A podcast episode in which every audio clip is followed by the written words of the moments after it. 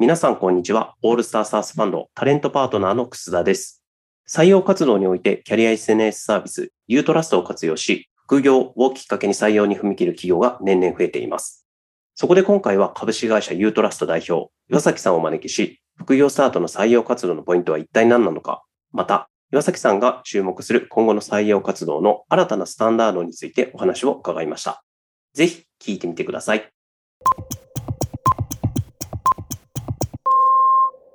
本日はユートラスト代表の岩崎さんをお招きして採用活動やスタートアップのキャリアをテーマにお話を伺っていこうと思います。どうぞ岩崎さんよろしくお願いいたします。よろしくお願いします。今日新しい試みでオールスターの記事とかポッドキャストのコンテンツ企画とか配信を担当しておりますマーケティングアソシエイトの小野寺と2名体制で伺えればと思いますんでよろしくお願いします。よろしくお願いします。まずはじめにですね、岩崎さんが何者なのか自己紹介を簡単にしていただければなと思います。はい。株式会社ユートラストという日本のキャリア SNS のユートラストというサービスを提供している会社の創業者代表をやっております。それまでで言うと株式会社 DNA という会社に新卒で入社しましてそこで新卒採用とか中途採用とか経営企画とか子会社出向して経営企画とかいろいろ経験させていただいて、まあ、その時に気になったことから今の企業に至るんですけれどそういう背景です。企業の背景の記事とかいろいろ上がってると思うんですけれども、読者の方にも改めて企業の背景とかもお話しいただければと思うんですけど。私中途採用担当が一番キャリアで長くやらせてもらってたんですけど、まあ、特に当時って、まあ、ちょっと前の話なんですけどいわゆるスカウトとかダイレクトツールとかっていうのもあんまりなかった時代にですね採用担当やってて当時はそのエージェントさんがメインのこう転職こうチャンネルで私たちも毎日こう電話をかけて「いい人いませんか?」とかっていうのを ずっとやってたんですけど彼らのビジネスモデルってこうその人転職した人の年収の35%、まあ、東京平均35%とかなんですけどもらえますよっていう形でやってるんで、まあ、雑に言うとこう1000万円の人転職させた350万円もらえますっていうビジネスなんですけどそうするとこうお金のある会社は何をするかというとですねやっぱ優先的に紹介してもらいたかったりするのでうちは50%出しますせとかじゃあうちは100%やとかっていう競りみたいなやつ始まるんですよ。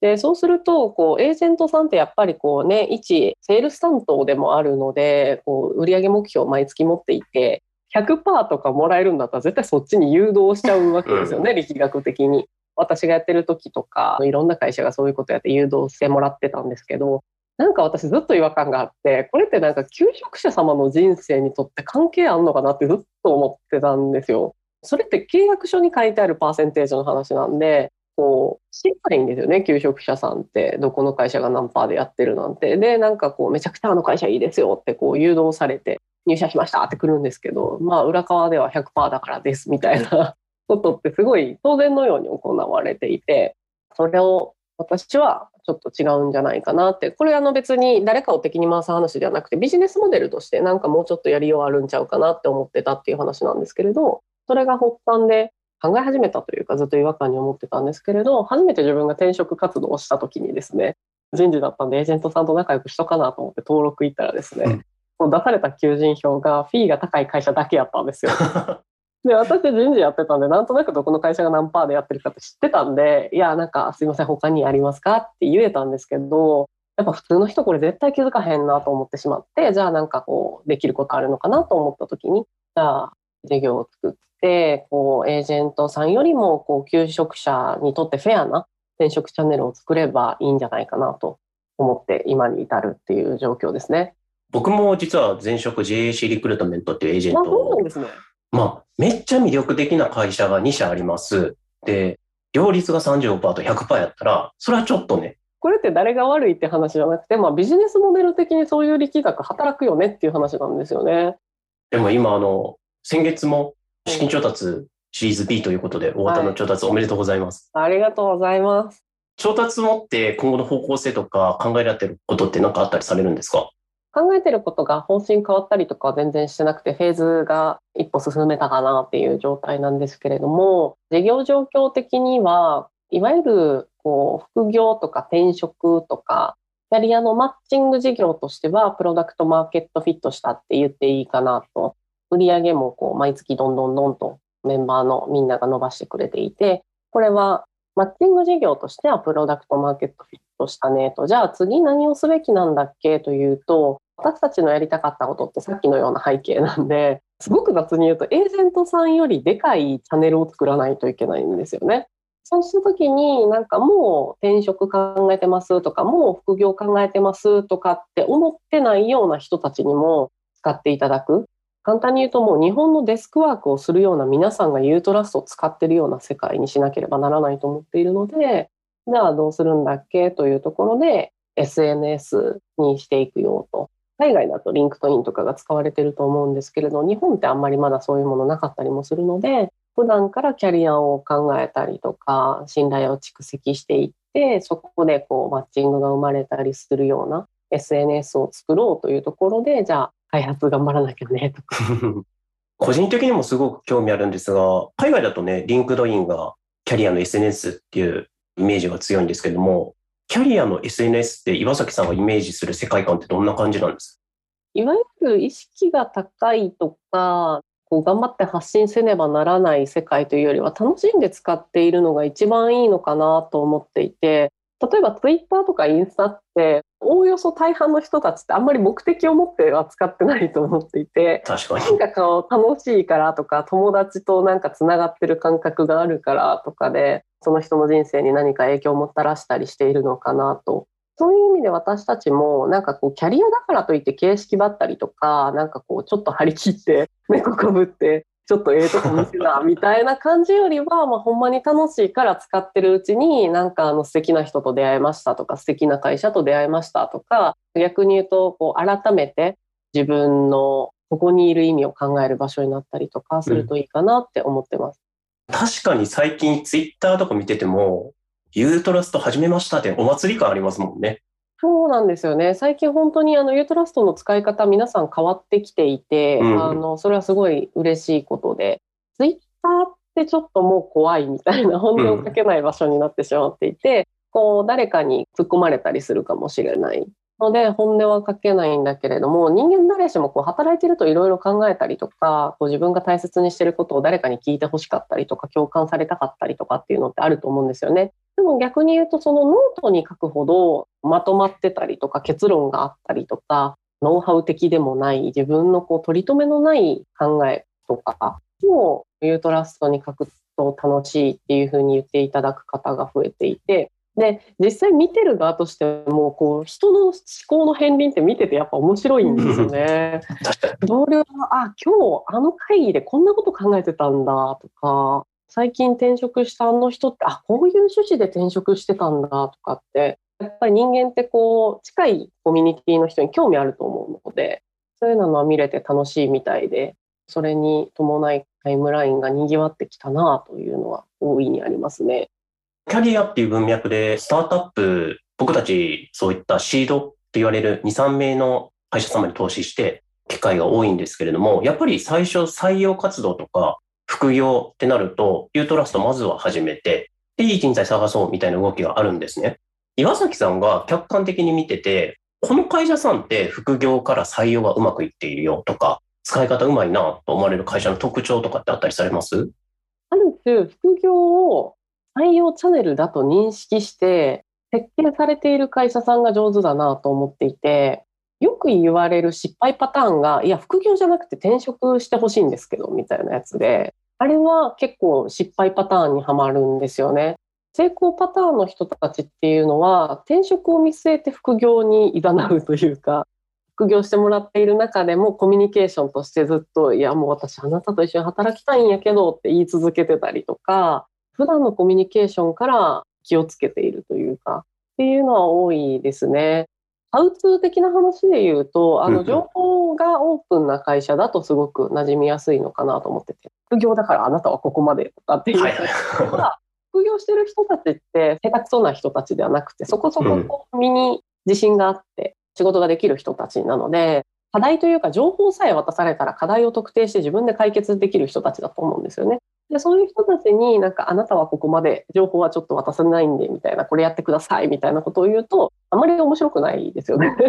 でも今のいい気づきですね。確かにその情報量によって課題の特定にも時間がかかるし、それこそどれだけ貢献できるかっていうことも変わってきますもんね。そうなんですよね。なんで強い人であればあるほど、ただただ情報を渡して自分で動いてもらうっていう方が楽しんでもらえますし、あ、この会社でこう自分はこれをやるべきだとか、あ、この会社ちょっと自分が助けてやらなあかんなって思ってもらえたら いいループなのかなって思ってます。初期フェーズのスタートアップもよく言われるのが、あの、自分たちの弱みを見せるっていうのがめっちゃ大事なんですって言ってたんですけど、それ言った方素敵ですね。おっしゃる通りだと思います。でも、今の話だと企業側も自分たちの課題であったりだとか、情報の整理が前提としてできてないと、そこがうまく機能しないかもですね。でも全然整理なんかできてなくていいと思ってて、スタートアップなんて一生情報整理できることないと思って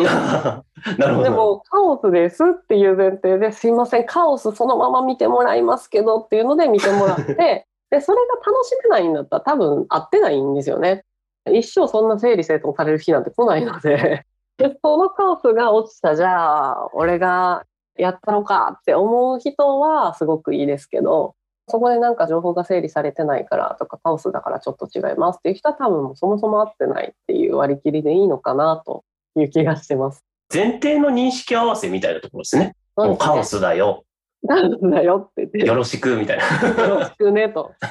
全部見せるよ、大丈夫っていう。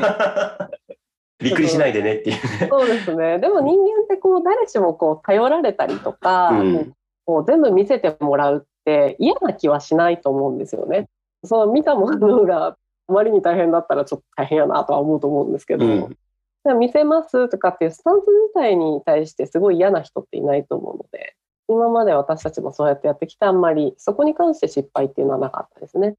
使われている企業さん見てて、この企業さんの使い方ユニークやなと思われたり、これ素敵やなと思われた例ってあります？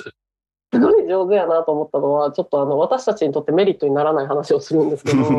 ユータラストって有料だとこう自分たちの社に所属するリクルーターたちの友達の友達まで転職意欲とか副業意欲とか見れてスカウトができるんですね。なんですけど、お金をかけたくないからという スタートアップさんは全員で登録して、で、自分の直接の友達までだったら転職意欲、副業意欲全部見えるんですよ。自分の会社と違う人だけですけど。なんで、もう全員で使って全員で自分の友達リスト見て、副業意欲とか転職意欲ある人たちリストアップして、で、もうリファラルでみんなで声かけますみたいな。ってる人たちは、もう私たちには一円にもなってないですけど、すごい上手な使い方で、すごいそういうふうに使っていただいて嬉しいなって思いましたね。ユニークすぎますね、その使い方、ちょっと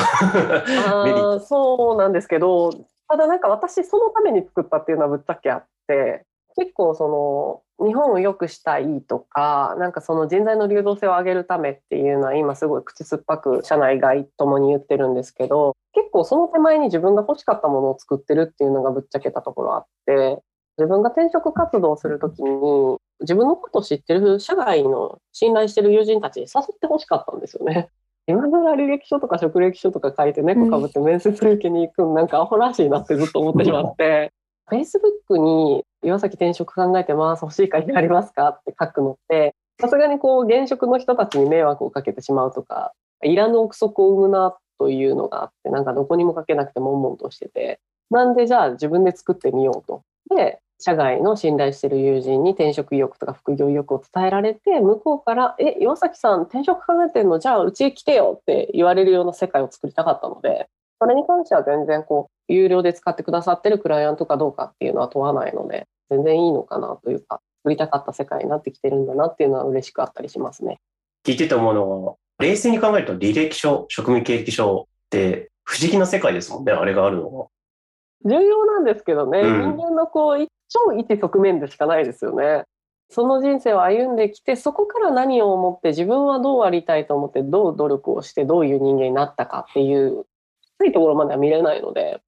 あれで判断するのってすごい難しいなって思ってます。キャリアっていうワードでこう自分を知ってもらうっていうのが一つ大事なポイントかなと思うんですけど、うん、キャリアって今まで履歴書、職務経歴書を通して伝える、エージェントさんに代弁してもらうっていうのが方法手段だったと思うんですけど、今後って将来的にこんなん出てきたら面白いなと思われるのってあります？こんな伝達手段とか。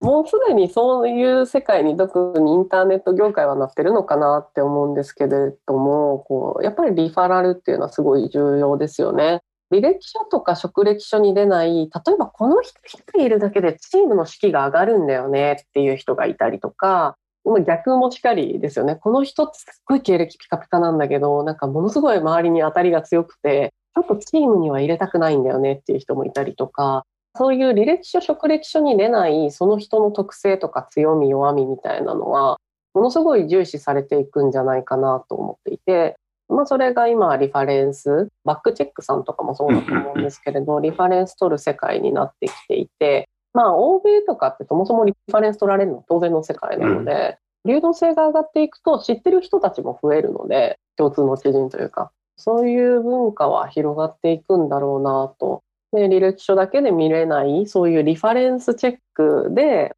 通ったり落ちたり実はする世界になるんだろうなと思いますね。わかりやすいところで言うとこう例えばあの人って人事の経験しかないけどまああの人だったら営業もできるんじゃないみたいなのって知 人だったらあるじゃないですか。でも履歴書だけ渡されて人事しかやったことない人じゃあセールスに行っていかないですよね。みたいなところは結構個人としても採用側としても結構いいことがあるんじゃないかなと思っています。今の話めちゃくちゃいい話だなと思って、アーリーなスタートアップになればなるほどなんですけど、ポジションにはまらない仕事っていっぱいありません？めっちゃありますよね。でもそれってなんか個人のそのパーソナルな強みとかユニークさの理解があればあるほどそこにフィットしたポジションがお渡しできたりするんで、めっちゃ重要ですよね、それなんか。めっちゃ重要だと思いますね。おっしゃってましたけど、スタートアップって最初全部やらないといけないですか？じゃないですか？こうユーザーインタビューもするし、セールスもするし、採用もやるし、みたいな、ファイナンスもやるし、みたいな。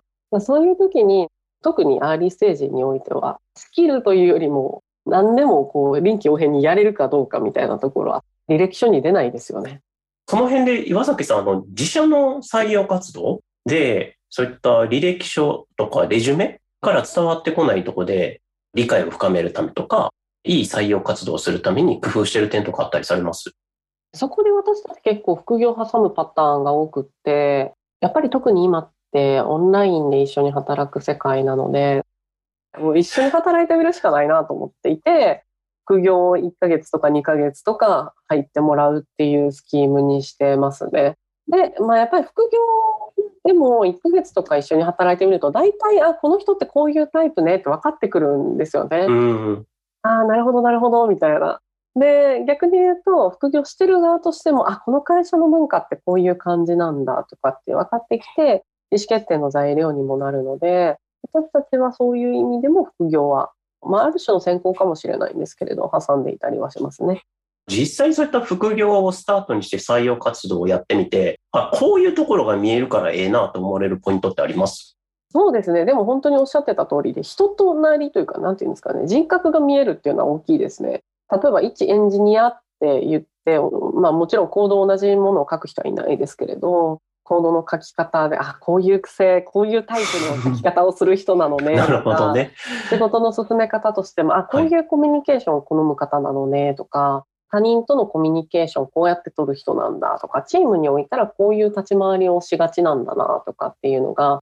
実際に入社した後のチームの雰囲気とか立ち位置みたいなのがすごく見えやすくなるので、面接よりもすごくいろいろわかるものがあるなという感覚があります。副業を挟んで素敵な方やなと思って、ぜひ来てほしいと思った方に、こう確実に入ってもらうために工夫してることとか、こういう工夫って大事なんちゃうかと思われるとこってあります？もう本当にうちで副業してる人に聞いてほしくないんですけど。言える範囲で。はい。あの私たちですね、めちゃくちゃちゃんと管理してます。先行ステータス管理とかに近いかもしれないですね。例えばこう、ジョインして1週間は要ケア週間みたいな感じでコミュニケーション誰からちゃんと取ってるとか。で、2週目はなんかチームに打ち解けてきたみたいな。誰とこういうコミュニケーションしてるから大丈夫そうみたいな。第3週も口説き始めていいかどうかみたいな。もう温まってるんだったら私たちとしてはレディーだけどどうするみたいな。逆にそこまで温まってない場合はどうするとか誰からどういうコミュニケーションを取るとかっていうのは結構体験設計はしっかりしているかもしれないですね。聞いててお伺いしたいなと思っていたことがあるんですけど、副業から採用を進めるってやり方って本当スタートアップの方たちにも試していただきたいなと思う中で、とはいえ準備したいなって思う受け入れ側の人事とか経営者の方準備しなきゃなと思うと思うんですけど、その時にさっきは情報とかはカオスでいいとおっしゃったと思うんですけどコミュニケーションとかあとその副業の方をどういう認識で受け入れるのかとかそういう認識の整理とかはすごいしなきゃいけないのかなっていうふうに思っていて、その部分をぜひ教えていただきたいなって思います。これは結構文化によると思うんですけれども、はい、雇用ステータスを気にしないっていうのが一番重要かなと思っていて、よくある失敗が、いや、正社員なんで、みたいな、あの人副業なんで、みたいな、謎にこう、隔たりを作るタイプのあれなんですけど、いや、そうじゃなくて、もう全員同レイヤーの同メンバーですっていう扱いをしないと、副業してる人たちもなんかそのお客様扱いされると、自分はお客様なんだと思うとですね、やっぱりやりたい放題やれなかったりとか、やるべきだって思うことも提案できなかったりとか、忖度しちゃったりとか、遠慮しちゃったりとかして、その人の力が見えなくなるので、で、かつ、本人としても楽しくないですよね。お客様として扱われているそうですね。ちょっと働きづらいと思うんで、その辺は私たちに関してはもう普通に正社員と同等のもちろん情報のアクセス権限とかも全部お渡ししますし、うん、NDA とか全部結んだ上でですけれど、全部お渡しして、まあ、本当に個人情報とか以外は全部アクセスできるようになっていたりとか、コミュニケーションとしても全社会とかそういうものは全部参加してもらう。同等の情報を同等のスタンスでお渡ししているっていうところはすごく大事かもしれないですね。じゃあもう設計をするっていうよりも本当に全部オープンにするっていうところなんですね。もう全部見せるから助けてくれっていうスタンスですね。なるほど。かつなんか副業を副業としてずっと継続される方もいれば、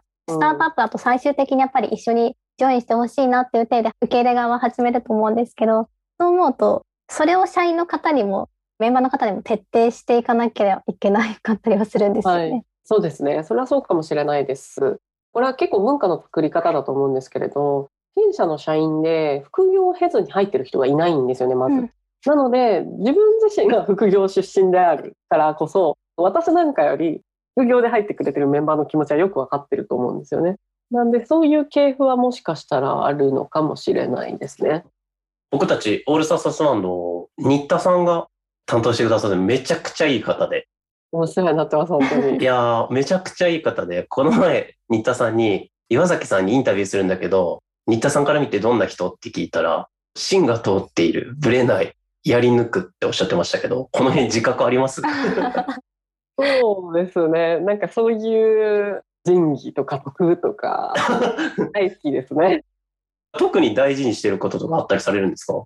そうですね。なんかすごいまるっと言うと自分たち自身が信頼される人でありなさいみたいなところはすごく意識をしていて、ユートラストっていう名前つけちゃってるんで、なんか ね、中の人たちが信頼できないような人たちであるわけにもいかないし、そうありたいじゃないですか。なので、このシーンにもそういうコミュニケーションはよく取らせていただいてますし、まあ、具体的に言うと、約束は守ろうねとか、人として当然のことをずっと言ってるかもしれないです。ラッキーとかそういうの大好きなんで。普段仕事皆さんとする中で、これはユートラストらしいなと思われることとか、カルチャーが出てるなと思われるポイントってあります？何か一つの事象をとって、なんかネガティブな言い方をする人ってすごい少ない会社なんですよ。何か事件が起きた時に、それをいいとするか悪いとするかって受け手側の問題だと思っていて、例えば、なんか目の前に、今私、家で仕事してるんですけど、こう、家が立ち始めたんですよ。解釈によってはもう、もう、トンテンカン、トンテンカンめちゃくちゃうるさいんですよ。で、それに私はストレスを感じることもできるし、一方で、アリーナ席で家が建つ瞬間を見れるんですよね。こうやって家って作れるんだみたいな。で、それって同じ事象なんですよね。家が建っていると目の前で。で、それに関して自分がネガを感じるかポジティブで感じるかっていうのは、こっち側でコントロールができるので、うちの人たちはそういう時に、あ、なんか家が建ってる風景初めて見たみたいな、こうやって骨組みから作るのねみたいな解釈をできる人たちが多くって、基本的にフルリモートなので、 Slack とか見てても、なんかこう誰かのことを悪く言ったりとか、愚痴を吐いたりみたいなのはなんとなくダサいっていう空気はあるのかなとまあ、とはいえなんか一方で、あの、意見はちゃんと言うので、あの、そこはズバッと言うんですけれども、そうやってこう自分たちでモメンタムを作ろうっていう意識をしている人たちはすごい多いですね。ハートフルで穏やかな方が多い印象が強いですね。どうなんですかねわかんないです。私は穏やかではないと思います。岩崎さんはい。岩崎さんどうですか？自分のことどう思うみたいなところ。それ私もいろんな人にこう面接の段階で聞くんですけど、自分となるとめっちゃむずいですよね。裏でうちの広報からしれっと教えてくれたのは嘘をつかないねっていうふうにうんあの DM をくれましたね。まあ嘘はつかないと思いますね。岩崎さんのインタビュー見ていると、信頼って言葉、本当にいっぱい出てくるなっていうふうに思っていて、これまで中途の採用をやられてると優秀な方とか、本当に頭が消える方とか、すごいたくさんお会いしてたと思うんですけど、その中でもその、岩崎さん確か優秀な定義を信頼される人みたいにおっしゃってて、いろんな方に会った中でそれに行き着いたのって、どういう風な経験があったのかっていうのはすごい気になってました。バキッとした具体的な経験があったというよりは結構経験のちりつもなんですけど、私が前職時代に一緒に働いてて、一生ものの友達というか同僚というか仲間になった人たちって、なんかぶっちゃけ別にレジュメ綺麗じゃないんですよね。うん本当に飲食店の店長やっててみたいなところから結婚して派遣になってその会社で正社員になってとか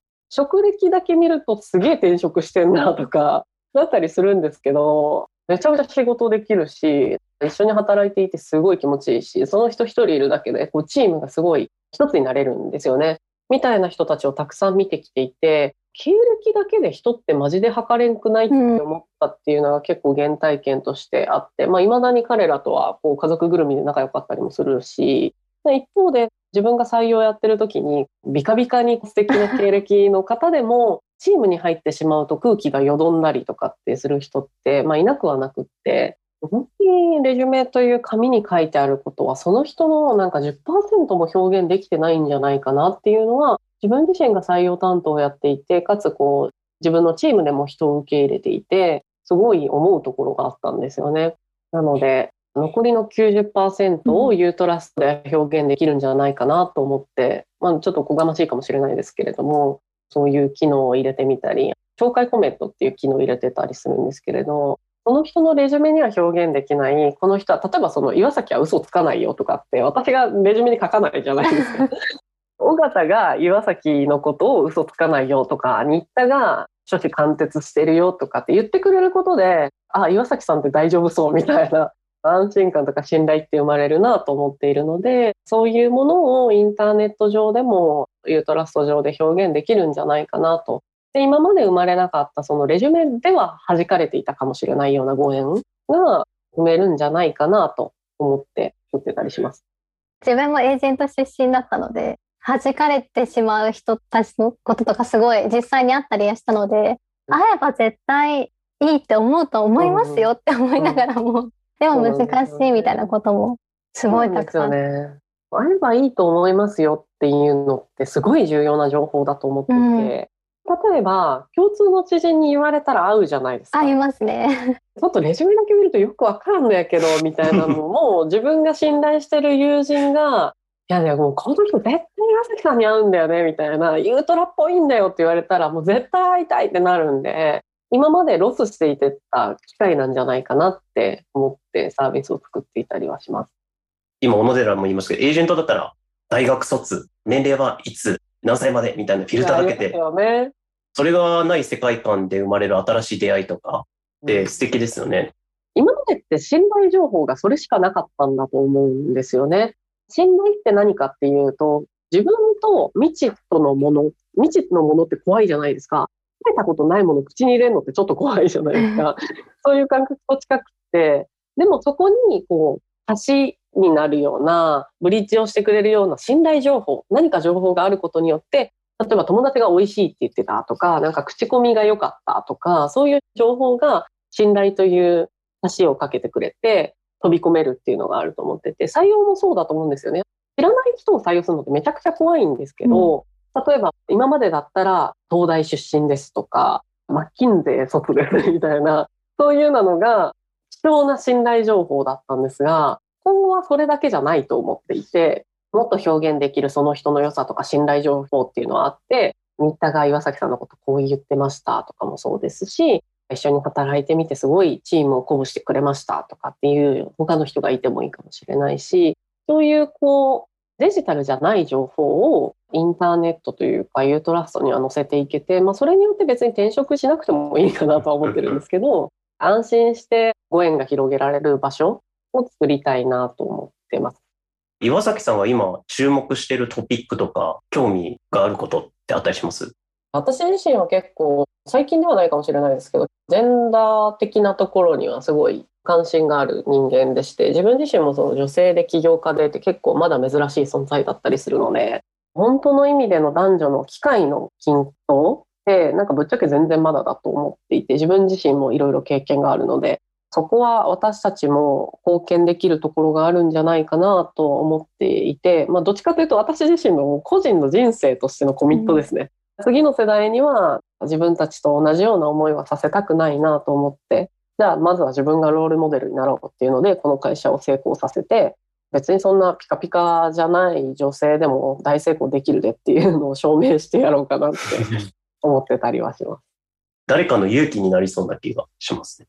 嬉しいですね。なんか自分でもできるかもって思ってくれる人が増えるといいなって思ってます。その世界観もユートラストの中にすごく入ってますよね。そうだと思います。私たちができることで言うと、近しいロールモデルになりそうな人、ロールモデルっていうと、私はあの人になりたいみたいな、バキッとしたロールモデルっぽく聞こえるんですけど、そうじゃなくて、例えば自分と似たような大学出身の似たような、こう、なんていうんですかね、ジェンダーだったりとかする人で、例えば同じ地元出身とかでもいいんですけど、の人がすごくなってたら、私もできるかもってやっぱどっかで思うじゃないですか。で、逆もしかりで自分の出身校とか自分と同じような社会的ロールの人が全然こう華々しくなってないと、なんか自分も無理なのかなって刷り込まれるんですよね。私のような今まであんまり大成功した人たちの中でいなかった属性の人間が、もうめちゃめちゃ成功しましたよっていうのを